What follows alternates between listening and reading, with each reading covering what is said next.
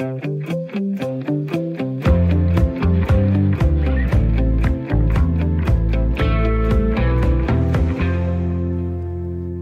indenfor i radiokonsultationen hos Spørg Lægen. Det er blevet tid til, at vi skal tage temperaturen på Danmark og få kigget helbredet efter i sømne. For mange danskere er det ved at være slut på efterårsferien. Jeg håber, du har nydt den og har det godt og varmt trods efterårets vind og vejr. Mit navn er Michael Christensen, jeg er praktiserende læge, og i eftermiddag er jeg din guide og vært her på programmet. Vi skal høre mere om ADHD, en sygdom og diagnose, som virkelig er i vækst i disse år. Og så har vi øh, tidligere i spørglægen snakket om, hvordan psykiatriske lidelser har det lidt svært i det danske sundhedsvæsen. Og for nylig er det første skridt mod en løsning måske kommet. I hvert fald har regeringen udgivet deres plan for en forbedring af vilkårene inden for de øh, psykiatriske patienter. Den skal vi kigge nærmere på også. Som altid vil vi gerne have indspark fra dig til programmet, så hvis du har et spørgsmål eller undrer dig over noget inden for sundhed og sygdom, så kan du også være med til at sætte dit præg på programmet. Send dit spørgsmål på 72 20 04 00 og indtal det på vores telefonsvar, eller send en mail til sl radio4.dk, så vil vi prøve at få det besvaret eller tage emnet op i programmet. Så jeg håber, du slår lyttebøfferne ud, uanset om du sidder og drikker en kop grøn te, hænger vasketøj op eller sidder i bilen, så skal jeg gøre mit bedste for, at vi sammen kan blive lidt klogere på, hvad der rører sig i Danmark inden for sundhed.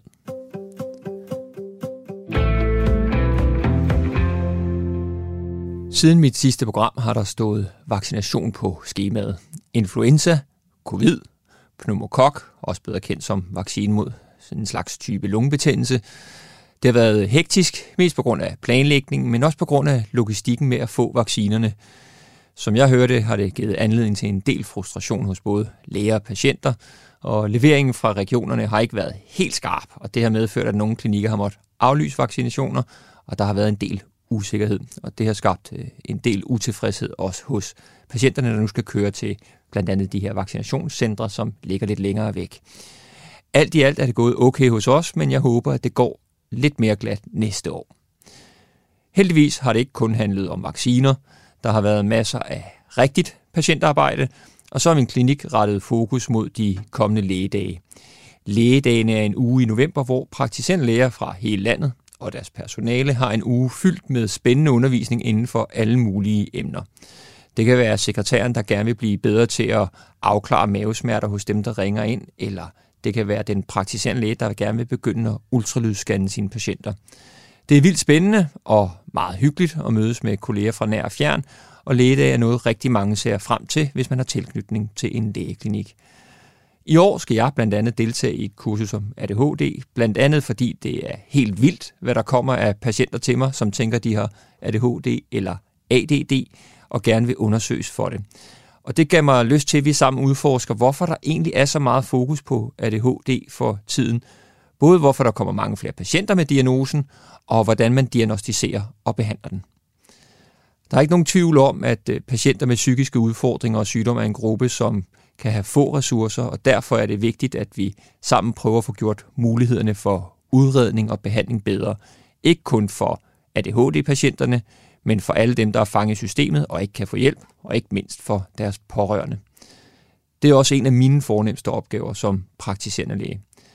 Og med de ord, så lad os øh, se nærmere på den der diagnose med alle bogstaverne, og som mange måske også tidligere kendte som DAMP, selvom det ikke helt er det samme som ADHD, men er en undergruppe af det.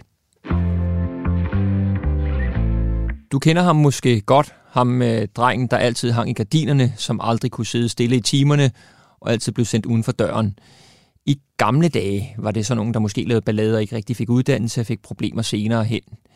Nu er man blevet meget mere opmærksom på de børn og unge, som har udfordringer med uro og koncentration, og som ikke kan deltage på samme måde som andre. Som de fleste ved, er der store diskussioner om ressourcerne til at imødegå den stigende mængde af børn og unge, som skal udredes og have hjælp og støtte. Og det samme gælder faktisk for de voksne. Der er sket en kæmpe stigning i antallet af patienter, som kommer til mig og undrer sig over om deres problemer i voksenlivet, enten personligt eller arbejdsmæssigt, og som oftest begge dele, handler om, at de i virkeligheden har ADHD eller ADD, en diagnose, som handler mere om koncentration og opmærksomhed, end om den der fysiske hyperaktivitet, som hovedet står for i ADHD, H for hyperaktivitet. Lige nu foregår der en øh, debat blandt læger om, hvorfor er det pludselig blevet så moderne med den diagnose. Nogle psykiatere snakker om en ADHD-epidemi. Muligvis har man tidligere underdiagnostiseret, altså ikke fanget alle dem, der har udfordringer, men nu virker det som om mange prøver på at bruge det som en forklaring på deres andre udfordringer, som for eksempel tristhed, angst, træthed og stress. Det bliver først rigtig svært, fordi ADHD faktisk nogle gange kan være den udløsende årsag til de her ting, og at vi så skal have taget hånd om det her først. Til at hjælpe mig med at prøve at forstå det her dilemma og hvad ADHD i grund er for noget, så har jeg allieret mig med Anne Blikker, psykiater. Men først så skal vi lige hilse på Anders Olsen, som er blevet diagnostiseret med ADHD som ung, og høre lidt om, hvad det er, han oplever af ting med den diagnose. Anders, velkommen til. Tak skal du have. Anders, øh, du er 29 år nu øh, ja. og har øh, diagnosen ADHD. Yes. Øhm, kan du huske noget om, hvordan fik du diagnosen ADHD? Jamen, det er jo efterhånden øh, mange år siden. Det var i øh, 5. klasse, øh, øh, hvor at jeg, øh, efter, altså jeg havde noget, jeg havde nogle problemer i skolen. Jeg trivedes ikke særlig godt. Øh, kunne ikke rigtig få nogle venner, og jeg var meget udadreagerende over, måske også overreagerende. Så mine forældre havde ligesom været opmærksomme på det her, og jeg kommer så i et forløb i, ja, hvad er det, Holbæk Kommune, øh, hvor jeg kommer til en masse samtaler, øh, og de laver sådan nogle, øh, nogle tests om moralske dilemmaer, hvordan reagerer jeg i, i diverse situationer osv. Mm. Hvor gammel er du der? Jamen, det, jeg er 5. klasse. Hvor gammel er man i 5. Jeg tror, jeg var 12, 11-12 år eller sådan noget. Og hvad sker der så, efter, efter kommunen har, har haft øh, sådan et, et forløb med dig og, og dine forældre? Jamen, jeg får tilknyttet en læge, øh, Torben Bille, øh, øh, som øh, så skal ligesom øh, være med til at udrede mig. Øh, og i det forløb, der kommer jeg til en masse samtaler hos ham, og jeg opstarter også på noget øh, medicin. Øh, på daværende tidspunkt Concerta, øh, som øh, altså øh, jeg, jeg tror, jeg vil sige, at jeg synes, jeg var overmedicineret dengang, men det var også øh, efterhånden 20 år siden, og man, jeg tror ikke, man vidste lige så meget om ADHD dengang, øh, hvordan man skulle gøre det. Mm. Øh, så, hvordan, så ja. hvordan føles det? Altså, hvordan, hvordan var det at få diagnosen? Jamen, jeg tror, øh, jeg var... Jeg tror ikke, jeg vidste, hvad det betød, da jeg var på den alder. Øh, jeg var øh, også rent månhedsmæssigt lidt bagud øh, i forhold til mine jævnaldrende. Øh, og, øh, og derfor så, så tror jeg for mig, der gik livet egentlig bare videre, men, men det store for mig, det var at få den der medicin der.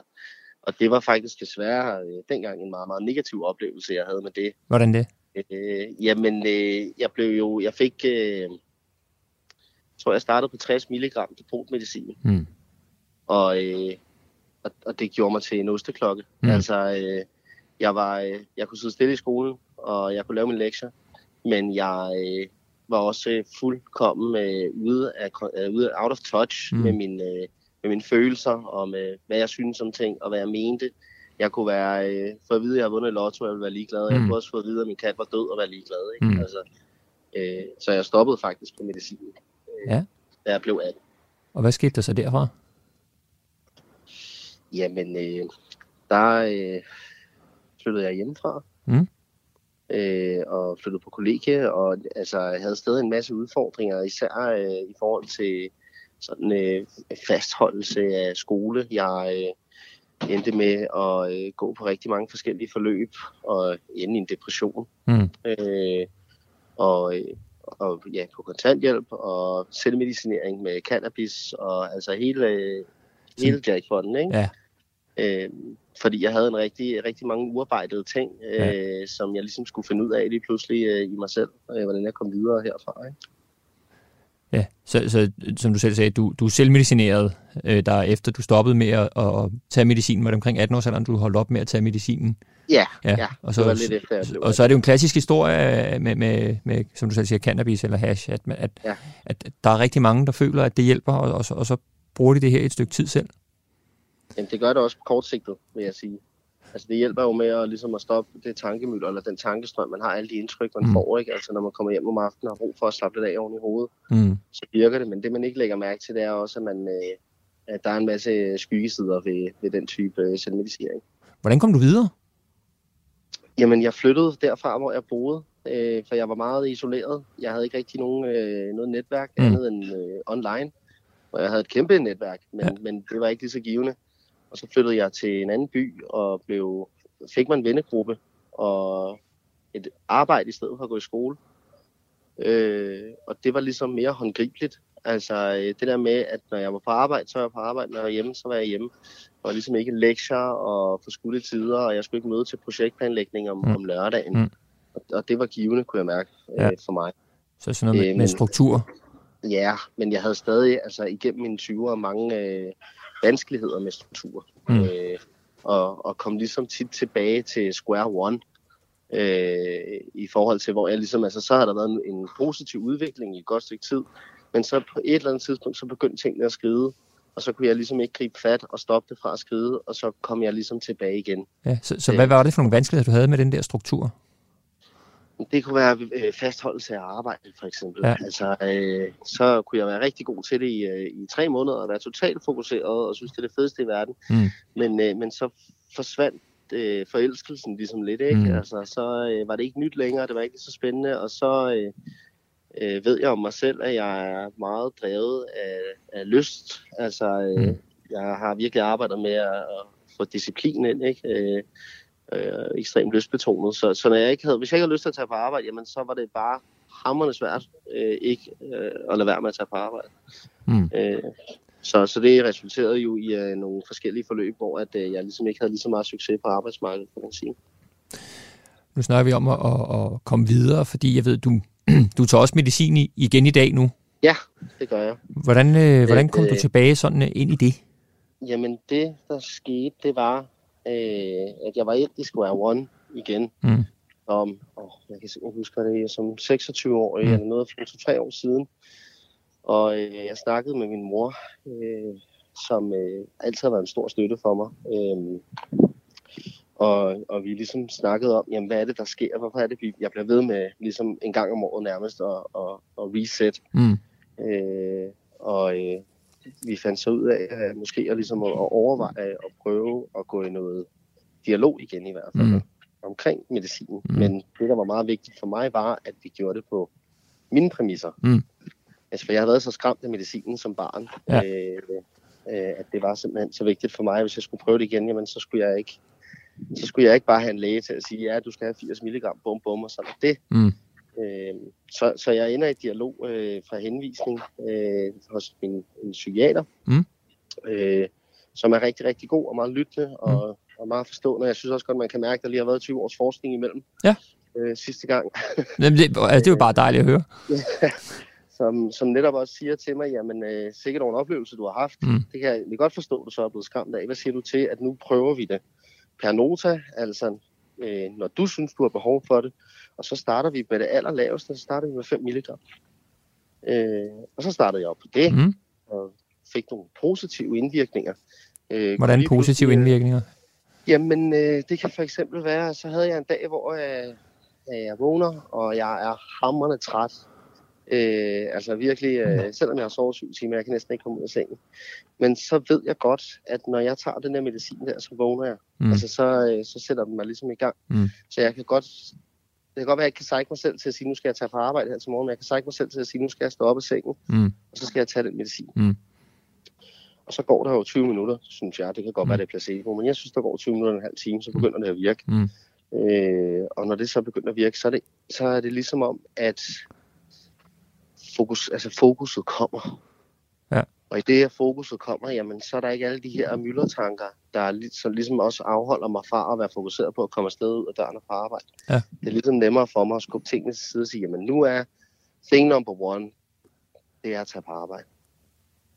Øh, så, så på den måde virker det rigtig godt, at jeg lige pludselig, altså nu øh, fastholder jeg øh, både min forrige job og det job, jeg er i nu, der er jeg, der er kendt som mødestabil.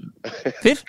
Altså, øh, og, og det er jo, øh, det er jo sådan, der skal jeg lige øh, tage mig selv i, gud, er det mig? Mm. Øh, så på den måde har den været meget positiv. Ja. Øh, Ja. Så, så på den måde er, er det en sejr i sig selv også, jo, at man skal tage de gode ting med. Hvad siger du, undskyld? Jeg siger, på den måde er det jo en sejr, og så skal man tage de gode ting med derfra. Ja, lige præcis. Så- Øh, der har selvfølgelig også været noget egenudvikling i forhold til, øh, at man bliver ældre, mm. øh, og man bliver klogere, og man Mm. mm. Øh, men det tror jeg også er, er, er grunden til, at jeg har valgt at kigge tilbage og sige, jamen det kan være, at jeg skal prøve at, at, lade, at altså, at gå noget i behandling igen. Ja. Øh, og prøve på den medicin en gang til. Ikke? Mm. Ja. Så hvis du overordnet skal sige, øh, hvordan det øh, går nu, Anders? Jamen, øh, så synes jeg, det går godt. Der er selvfølgelig stadig ting, øh, jeg arbejder med, og dage, der kan være svære, og øh, øh, tankemøller og så videre, men, men, men jeg har også nogle, øh, både sådan nogle, hvad kan man kalde det, holistiske værktøjer, Mm. eller terapeutiske værktøjer, øh, som jeg både har lært mig selv, og som jeg har fået øh, altså læst mig frem til, og Mm. fået hjælp fra udad til. Mm. Øh, men altså, jeg har en, øh, en lejlighed, hvor jeg betaler min husleje, ikke? Øh, jeg har øh, et job, hvor jeg møder hver dag, og er sådan rimelig glad for det. Mm.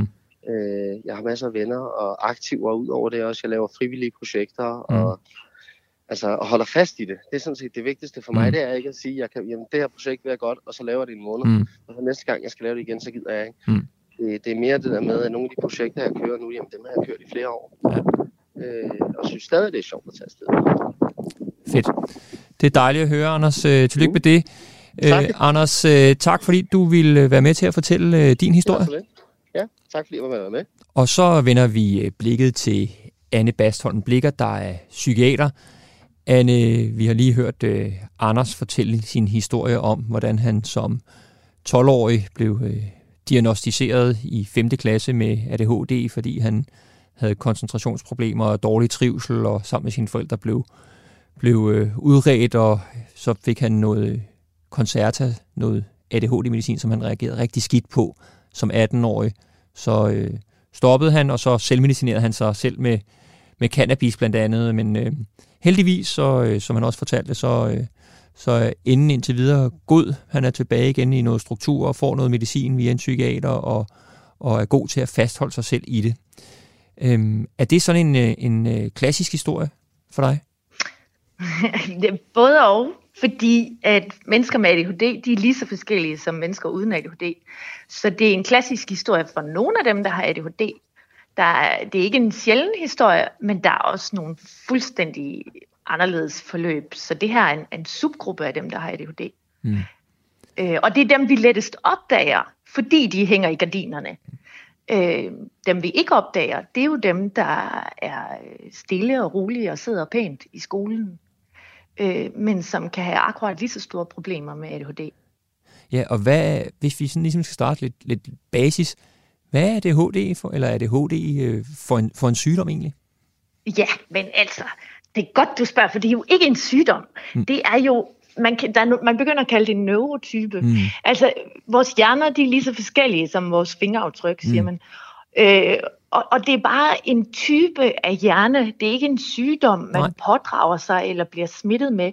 Det er en måde, hjernen fungerer på, og evolutionært har det nok haft sit fordel for vores overlevelse gennem tiden. Men sådan som vores samfund har udviklet sig utrolig hurtigt de senere år i en bestemt retning, så er det bare ikke en særlig smart type at have med, og så giver den en masse problemer.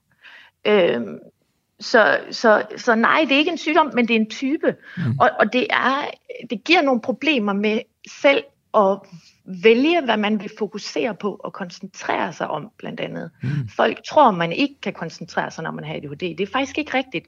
Men man kan bare ikke rigtig selv styre, hvad det er, man vil koncentrere sig om. Så ens opmærksomhed bliver lidt afledt, fanget af noget, der sker. Det kan være uden for vinduet, eller en idé, der lige pludselig kommer til en inde i hovedet, og så glemmer de alt om, hvad de var i gang med. Hvorimod, hvis de er i gang med noget, der virkelig interesserer dem, så kan de faktisk godt fastholde koncentrationen. Det sker jo helt af sig selv. Mm. Men den der selvvalgte øh, koncentration, den der evne til at styre selv, hvad man vil fokusere på, den mangler de, og det giver kæmpe problemer i det samfund, vi er i i dag. Hvad giver det for nogle øh, problemer eller udfordringer? Jamen det giver jo øh, det, det giver problemer, for eksempel øh, når de skal lytte, så glider tankerne væk. De forstyrres. Det kan være af stimuli, der kommer udefra, nogen der sidder og klør sig ved siden af, eller det kan være stimuli, der kommer indenfra, altså en hel masse andre tanker. De, mange af dem beskriver det, der hedder popcorn-tanker, kalder vi det, mm. hvor de, øh, det popper simpelthen op med idéer og tanker, og gud, jeg skal huske ind i hovedet, samtidig med, at de måske sidder og lytter til en lærer. Og så er det jo klart, så mister de fokus, og så hører de ikke lige, hvad der blev sagt. Men du kan ikke altid se det. Hvis, hvis de ikke har uroen i kroppen, som dem i gardinerne har, mm. så sidder de lige så stille, øh, og så ser de ud, som om de hører efter. Og det er dem, der bliver overset. Mm. Så det er nogle af de problemer, der har. Så er der nogen, der har den der uro i kroppen, der kan være rigtig, rigtig belastende. Øhm, og, og så, så har den der lidt afledelighed jo en betydning for, at de, de kommer til at glemme ting. De kommer for sent, fordi når de går i gang med noget, så kommer de lige i tanke om noget andet, eller bliver afledt, og så springer de måske fra handling til handling, og får ikke gjort noget færdigt. På den måde så bliver det også svært at, at, at gøre de vigtigste ting først, så de har svært ved at prioritere øh, og ender tit med at lave de vigtige ting i sidste øjeblik, eller glemme dem, eller lave dem efter deadline. Mm. Og som du Så selv i siger, det samfund, vi lever i, og der er mange problemer med det. Og som du selv siger, altså på nogle punkter er det nemt at fange, måske når de er yngre, og specielt nu, hvor der er meget fokus også på børns trivsel og, og hvordan de fungerer. Så, så længe vi... de har hyperaktiviteten, ja. Mm. Men måske, Men... måske også koncentrationsproblemerne?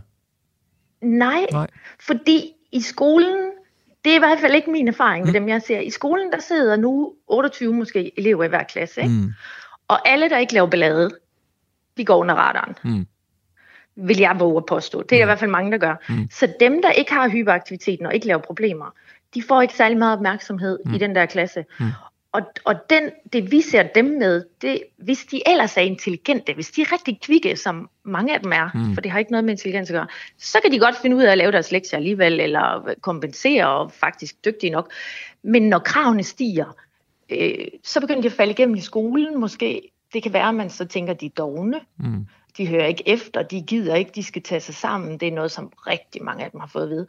Og så kan det jo give et dårligt selvværd, fordi de prøver faktisk at, at, og oplever, at de ikke er gode nok. Mm. Og ved pigerne især kommer det så faktisk tit til udtryk ved, at de udvikler angst, depression, nogle gange spiseforstyrrelser. Ja, for de går vel også nemmere under radaren måske, eller hvad? De går helt vildt meget under radaren, ja. Altså, de, de bliver ikke diagnostiseret så meget, som drengene gør, mm. selvom at der ikke er noget, der siger os, at drenge skulle have ADHD mere end mm. piger. Vi opdager bare mere drengene, fordi de er mere tilbøjelige til at have hyperaktiviteten mm. synlig. Mm.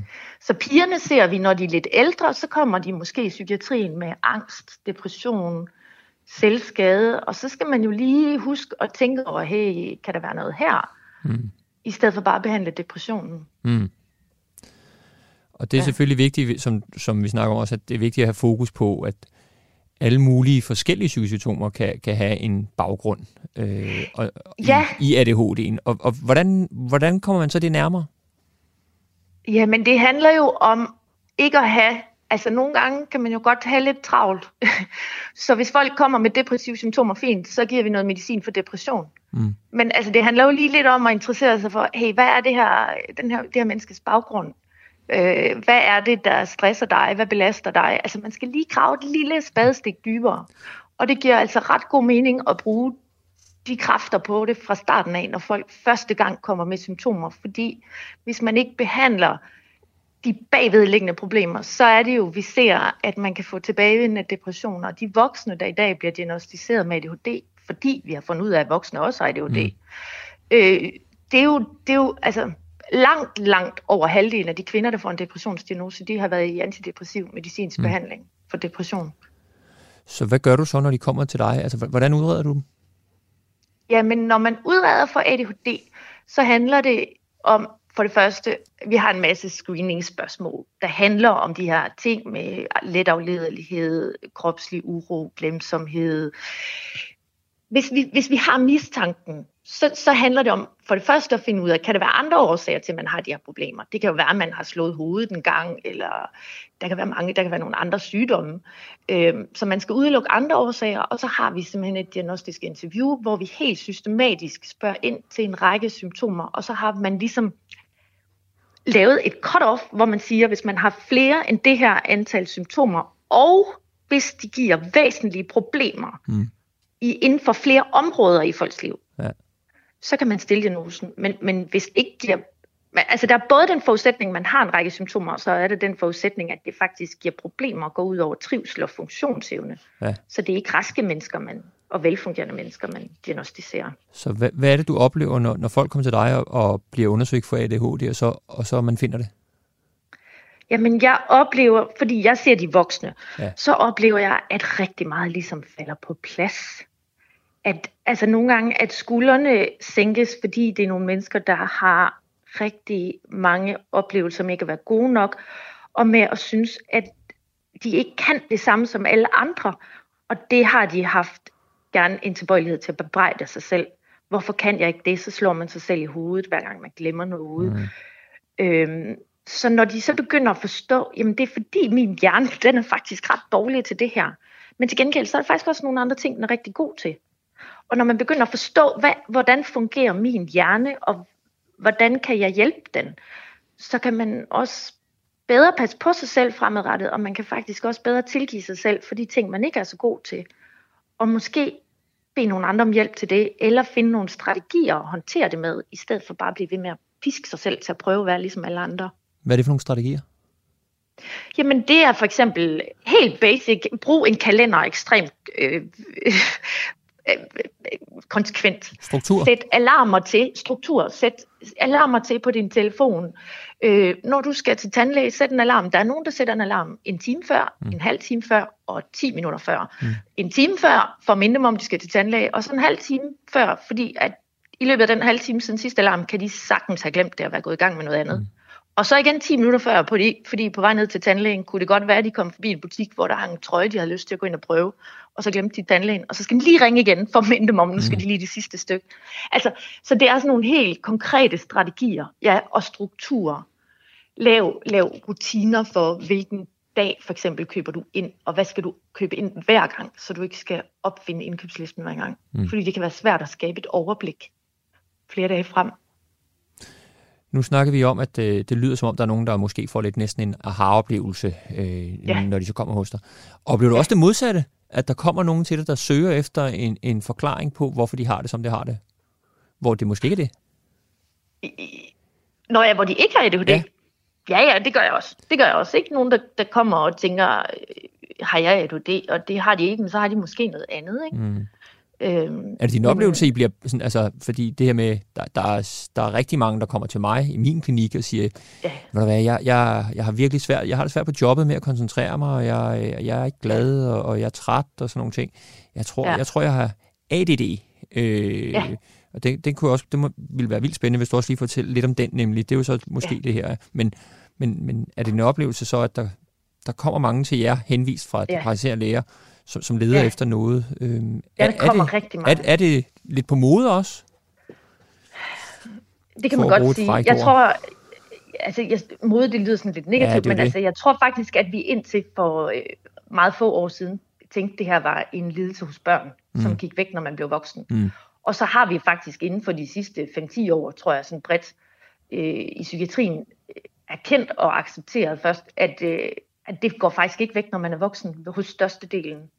Men vi har ikke, man har også, altså i børnepsykiatrien har man udredt for ADHD, men det har man egentlig ikke sådan rigtig gjort udbredt i voksenpsykiatrien, fordi vi har tænkt, det har voksne ikke. Ja. Så vi har et kæmpe efterslæb af nogen, der ikke blev opdaget, da de var børn. Fordi det var faktisk mest de der drenge, der hang i gardinerne, der blev opdaget.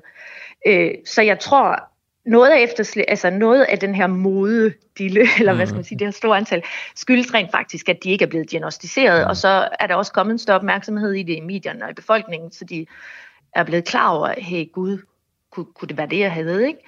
Øhm, og så er der også nogle krav ude i samfundet. Sige, der er jo ikke nogen, der kommer og synes, det er fedt at få Nej. den diagnose. Altså sådan, så det er ikke sådan, fordi jeg har en oplevelse af, at folk søger den sådan, mm. åh, oh, gider du godt fortælle mig, at det er det. Mm. Jeg, jeg synes faktisk, at jeg har en oplevelse af, at det er meget skamfuldt. Men der er måske også noget med det her med, at altså, det, vi, vi lever i et samfund, hvor der, der skal være øh, der er mange krav, der er mange ting, der er mange forventninger, ja. man skal fungere på en bestemt måde, man skal være effektiv, produktiv osv. Jamen jeg tror, det, det, det er jo den anden ting, og det snakker vi også om, øh, os kolleger, sådan, hvad sker der her? Fordi set fra vores stol ser vi jo vildt mange, vi udreder, som har ADHD, og det er selvfølgelig også en skævvridning altså i, i den befolkningsgruppe, jeg ser. Men jeg kan da godt nogle gange blive sådan lidt, hvad har vi gang i med alle de diagnoser, vi stiller? Men, men jeg, det har da klart noget at gøre med vores samfund, fordi Jeg har arbejdet i et uland også, og der var ikke nogen, der kom og havde de her problemer. Men, men det, det er fordi, det ikke er så stort et problem i et uland, hvor du, eller et sted, hvor du ikke hele tiden skal være fokuseret. Du skal bruge, øh, du skal installere det nye øh, MIDI-ID, og du skal lave din selvangivelse. Der er enormt store krav mm. til kognition, øh, og du skal kunne være omstillingsparat. Og, altså meget af vores arbejde er jo bag et skrivebord også i mm. forhold til før i tiden. Ikke? Mm. Så hvis du har motorisk øh, uro, altså, men der er bare så mange krav i vores samfund, som gør, at jeg tænker, der skal færre og færre symptomer til inden for det her spektrum, før du får problemer med det. Mm. Og derfor så tænker jeg egentlig også nogle gange sådan, altså, undskyld mig, er det dem, der har ADHD, der er noget galt med, eller er det samfundet, der er galt med mm. noget galt med? Mm. Så burde vi overhovedet diagnostisere de her mennesker, fordi er det ikke samfundet, vi skal lave om på? Mm. Men det kan vi jo ikke bare lige gøre, og man kan sige, at de her mennesker, de har det faktisk rigtig skidt. De får ja. angst, de får depression, de ender i misbrug. Så lige nu er vi jo nødt til at hjælpe dem. Ja. Men, men men nogle gange får jeg lyst til at råbe højt, at mm. nogen gør dog noget ved det her samfund, før det her eskalerer helt. Ja. Det er også vigtigt at sige, synes jeg, at det ikke er sådan, at man har ADHD eller ikke ADHD. Altså sådan, du ved, man kan ikke bare sige ja, nej. Det er et kontinuum. Altså det er sådan, hvor mange af de træk har din hjerne. Og det er der, så vi, hvor vi sætter vi grænsen har en tendens til at lave en diagnose, ikke? Altså det er, jo, det er vel det, det handler om mere, netop som nu, nu bruger det vi nødt til. diagnose, og vi det der med, til at sige. vi skal finde ja. en, et eller andet, hvor, hvor er det, hvor det hvad kan man sige, forkert eller rigtigt. Altså man prøver på at trække ja. en grænse. Det er jo det der diagnose egentlig dækker over mere, end at, at man har den, ikke? Jo, altså, jo, altså der er jo nogen, der virkelig ikke har mm. nogen de træk, og så er nogen, der har dem alle mm. sammen. Ikke? Ja, ja. Men så er der alt det midt imellem, og der kan du sige, der er vi nødt til at sætte en grænse og sige, herfra, siger vi, der har man diagnosen, men den grænse, den sætter vi langt hen ad vejen efter. Det er jo både, at du har symptomerne, men det er også i hvor stor grad øh, går det ud over din funktionsevne og dit psykiske velbefindende. Altså, hvad har du af afledte belastningssymptomer, for eksempel. Ikke? Mm. Og det er jo der, jeg tænker, at samfundet er med til at skubbe grænsen, mm. så flere og flere får belastningssymptomerne. Ikke? Og, og så tænker, ender vi med også at potentielt diagnostisere flere. Lige præcis. Og jeg tænker, vi kunne øh, blive ved med at, at, at bore lidt i det. Øh, der er meget mere, man kan oh, snakke ja. om. Men øh, ja. jeg tænker, at vi kom vidt omkring i hvert fald i, i et ja. område, som fylder mere og mere, og, og er en del af det her ja. psykiatriske område, også hos, hos mig som praktiserende læge. Ja. Øhm, så tak, Anne Bastholm Blikker, psykiater, fordi du vil være med til at dele din viden og dine oplevelser. Vi springer hastigt videre, for nu skal vi høre mere om regeringens nylige fremlagte psykiatriplan.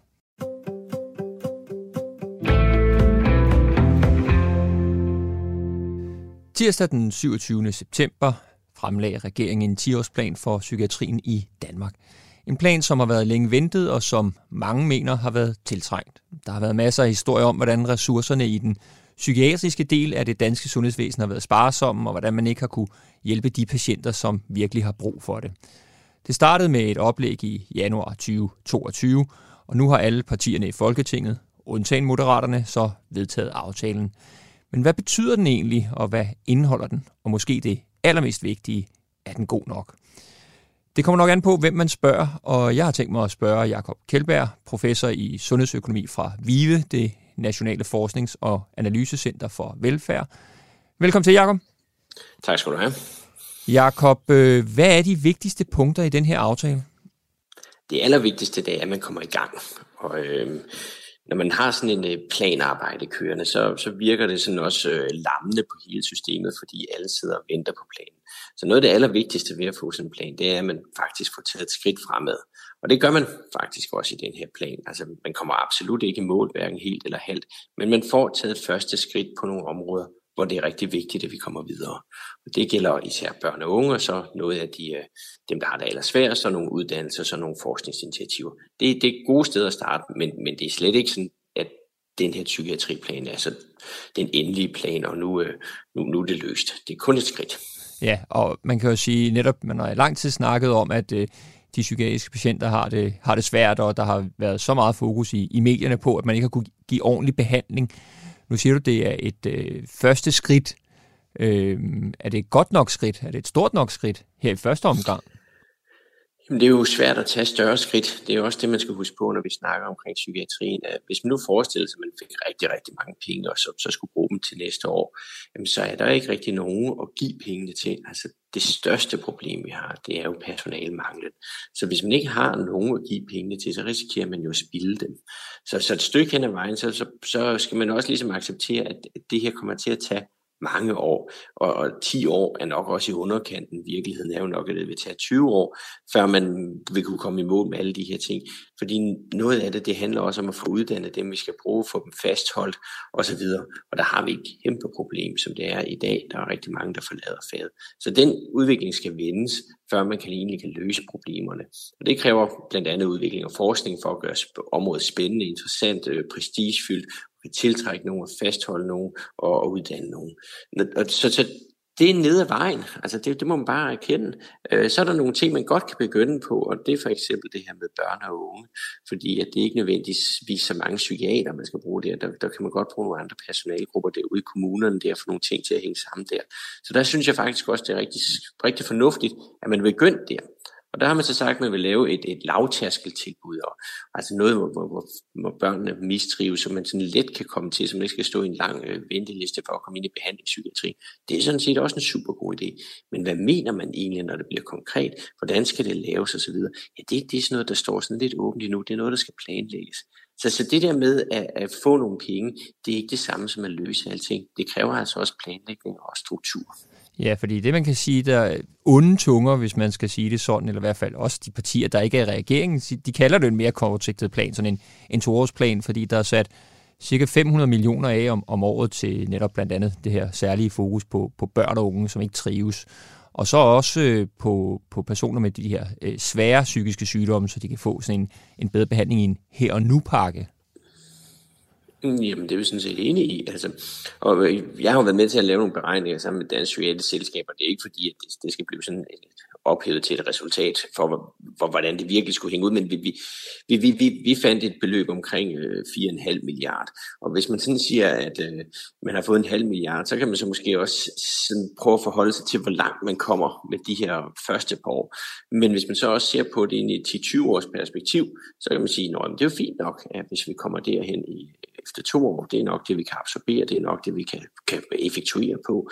Men, men, men hvis man så stopper der, så har vi jo så hverken løst noget helt eller helt. Altså det, det er et skridt, men, men, men jeg synes faktisk, som, når det så er sagt, at det er et godt skridt, fordi der er også øh, et fokus i det, der er noget systematik i det, man vil gerne måle, man vil følge op osv. Så, så hvis det her det er løftet om, at vi skal ud på en rejse, der har væsentligt flere skridt end det første, jamen så, så, er, så er det, som jeg siger, begejstret, behersket begejstret. Øh, hvis at det ender med, at vi så bare, nå, det var det om to år, jamen så, så, så kommer vi ikke ret langt.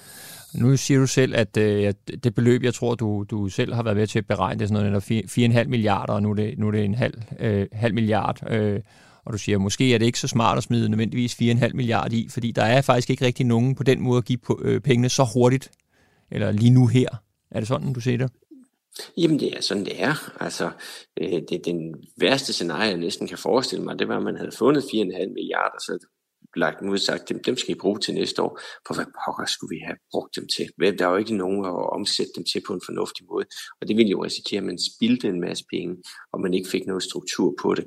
Altså, det det vigtige er jo, at man begynder at forholde sig lidt systematisk til, hvordan vil vi komme i mål. Og der har været lidt en tendens i psykiatrien til, at man ligesom har sagt, at nu, nu får man nogle penge til psykiatrien, og, og så giver politikerne det, og så to år efter, så finder man ud af, at der stadig er problemer. Og det, det er altså en lidt, lidt forkert måde at kigge på psykiatrien på, fordi det er et meget, meget bredt felt. Altså det er jo ikke ligesom, vi ville jo aldrig sige, at nu gav man nogle penge til somatikken, og så håbede man, at problemerne gik væk. Altså somatikken, det dækker jo alt fra kraft til, til, til mavetarmsygdomme, til fødselsområdet osv.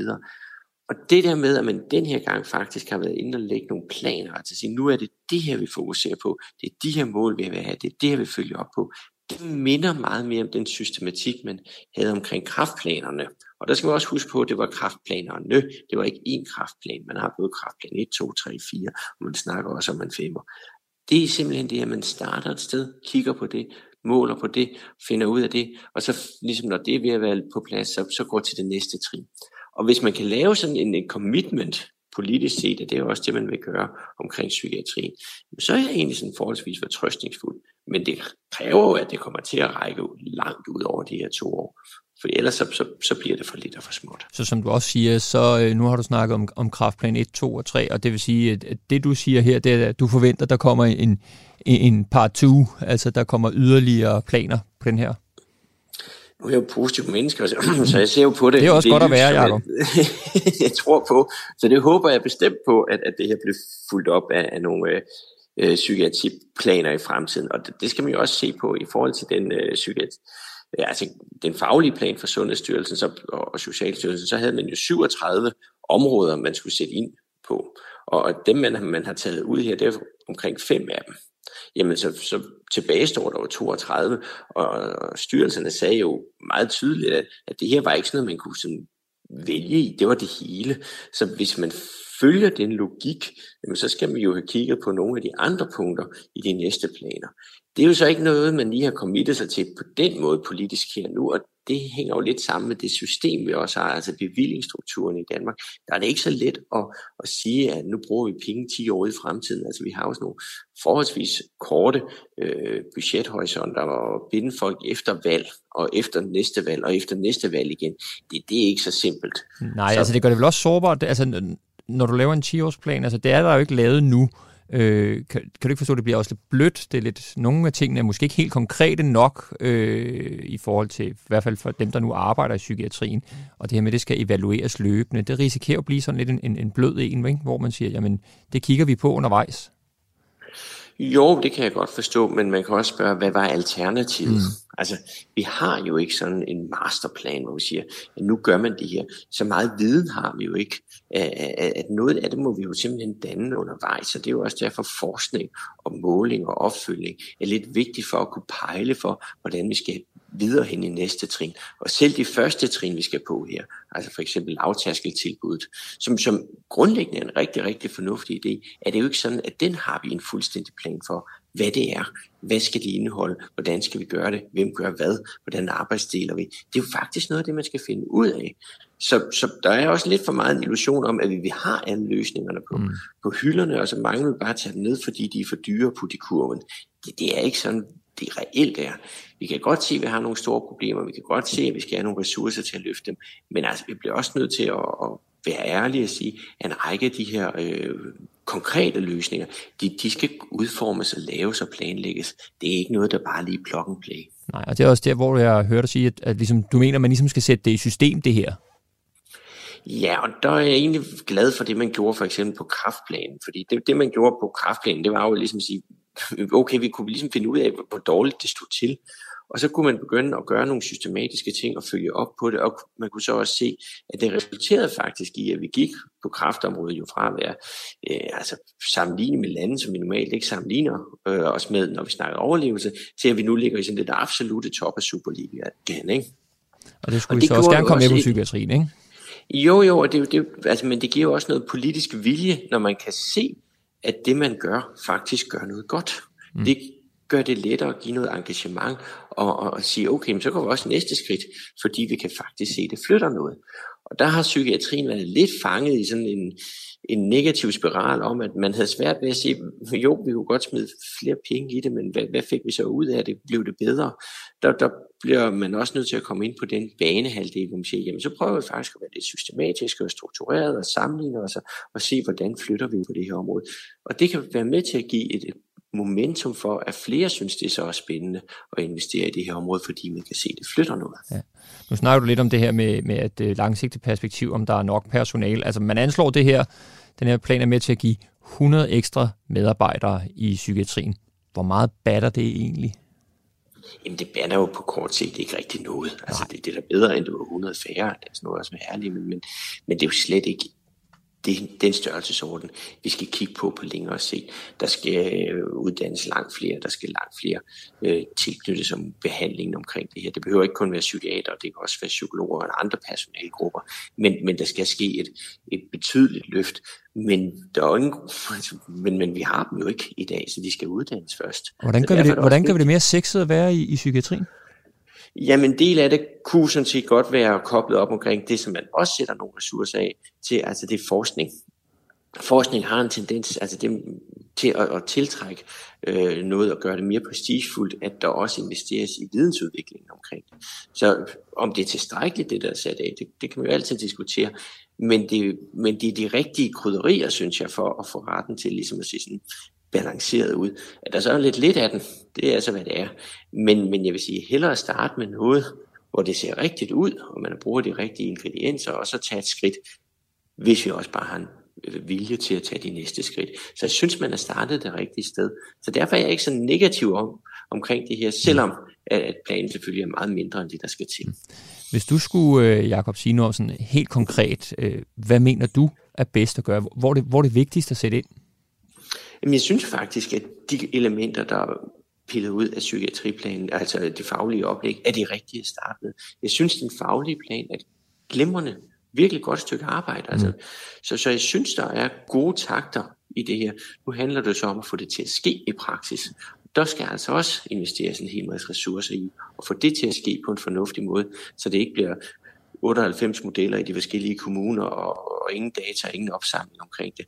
Der, der bliver man nødt til at have noget systematik, ligesom man har på nogle af de andre områder inden for sundhedsvæsenet. Og så kan man jo sige, lige nu så øh, er det jo regeringen selvfølgelig med, med det, vi kalder et, et, et bredt forlig, der, der har indgået den aftale, selvom øh, Blå Blok øh, ikke nødvendigvis øh, lød, som om de var helt tilfredse med den. Og hvis man spørger Dansk Psykiatrisk Selskab, så lyder de heller ikke helt tilfredse, selvom som du selv startede med at sige, det, det er et første skridt? Nå jo, men altså, det, det, det er jo, altså, vi, vi står også i en valgsituation, og vi, der, der er nemlig nogen, altså, der er aldrig nogen, der er helt tilfredse, øh, og øh, selskaberne vil selvfølgelig også have mere, og, og det skal de jo også, fordi ambitionsniveauet skal være højt der. Jeg, siger, jeg kalder også bare på den der forståelse, der siger, hvad er det realistiske alternativ på den korte bane, end det man har gjort. Og der, der synes jeg faktisk, det ser fornuftigt ud. Men det er klart, at vi er jo ikke kommet i mål, og presset skal jo vedholdes for både politiske og selskaberne til at sige, jamen det her det var jo altså kun første skridt, nu skal vi jo i gang med at planlægge skridt nummer to. Og hvis vi ikke gør det, så, så, så falder det jo til jorden. Så jeg synes sådan set, det er glimrende, at der er en utilfredshed over, at vi ikke er kommet længere. Men på den anden side kan man jo så også glæde sig over det skridt, vi så er kommet. Og med de ord, så siger vi tak til Jakob Kjeldberg, professor i sundhedsøkonomi fra VIVE, for at fortælle om øh, psykiatriplanen, som nok vil blive ved med at være et øh, diskussionsemne det næste stykke tid, også hen over valgperioden. Og øh, uanset om man så mener, det er godt nok eller ikke, så er det, som du nok også har ret i, Jakob, i hvert fald et øh, skridt videre for at gøre forholdene bedre for patienter med psykiatrisk sygdom. Tak fordi du var med, Jacob. Velbekomme, og tak for det. Og nu åbner vi så op for posen af små og store spørgsmål fra min hverdag og fra lytterne. Husk, du kan også være med til at stille spørgsmål og få svar på lige den ting, du går og undrer dig over. Det gør du ved at ringe til 72 20 0400 og indtale dit spørgsmål.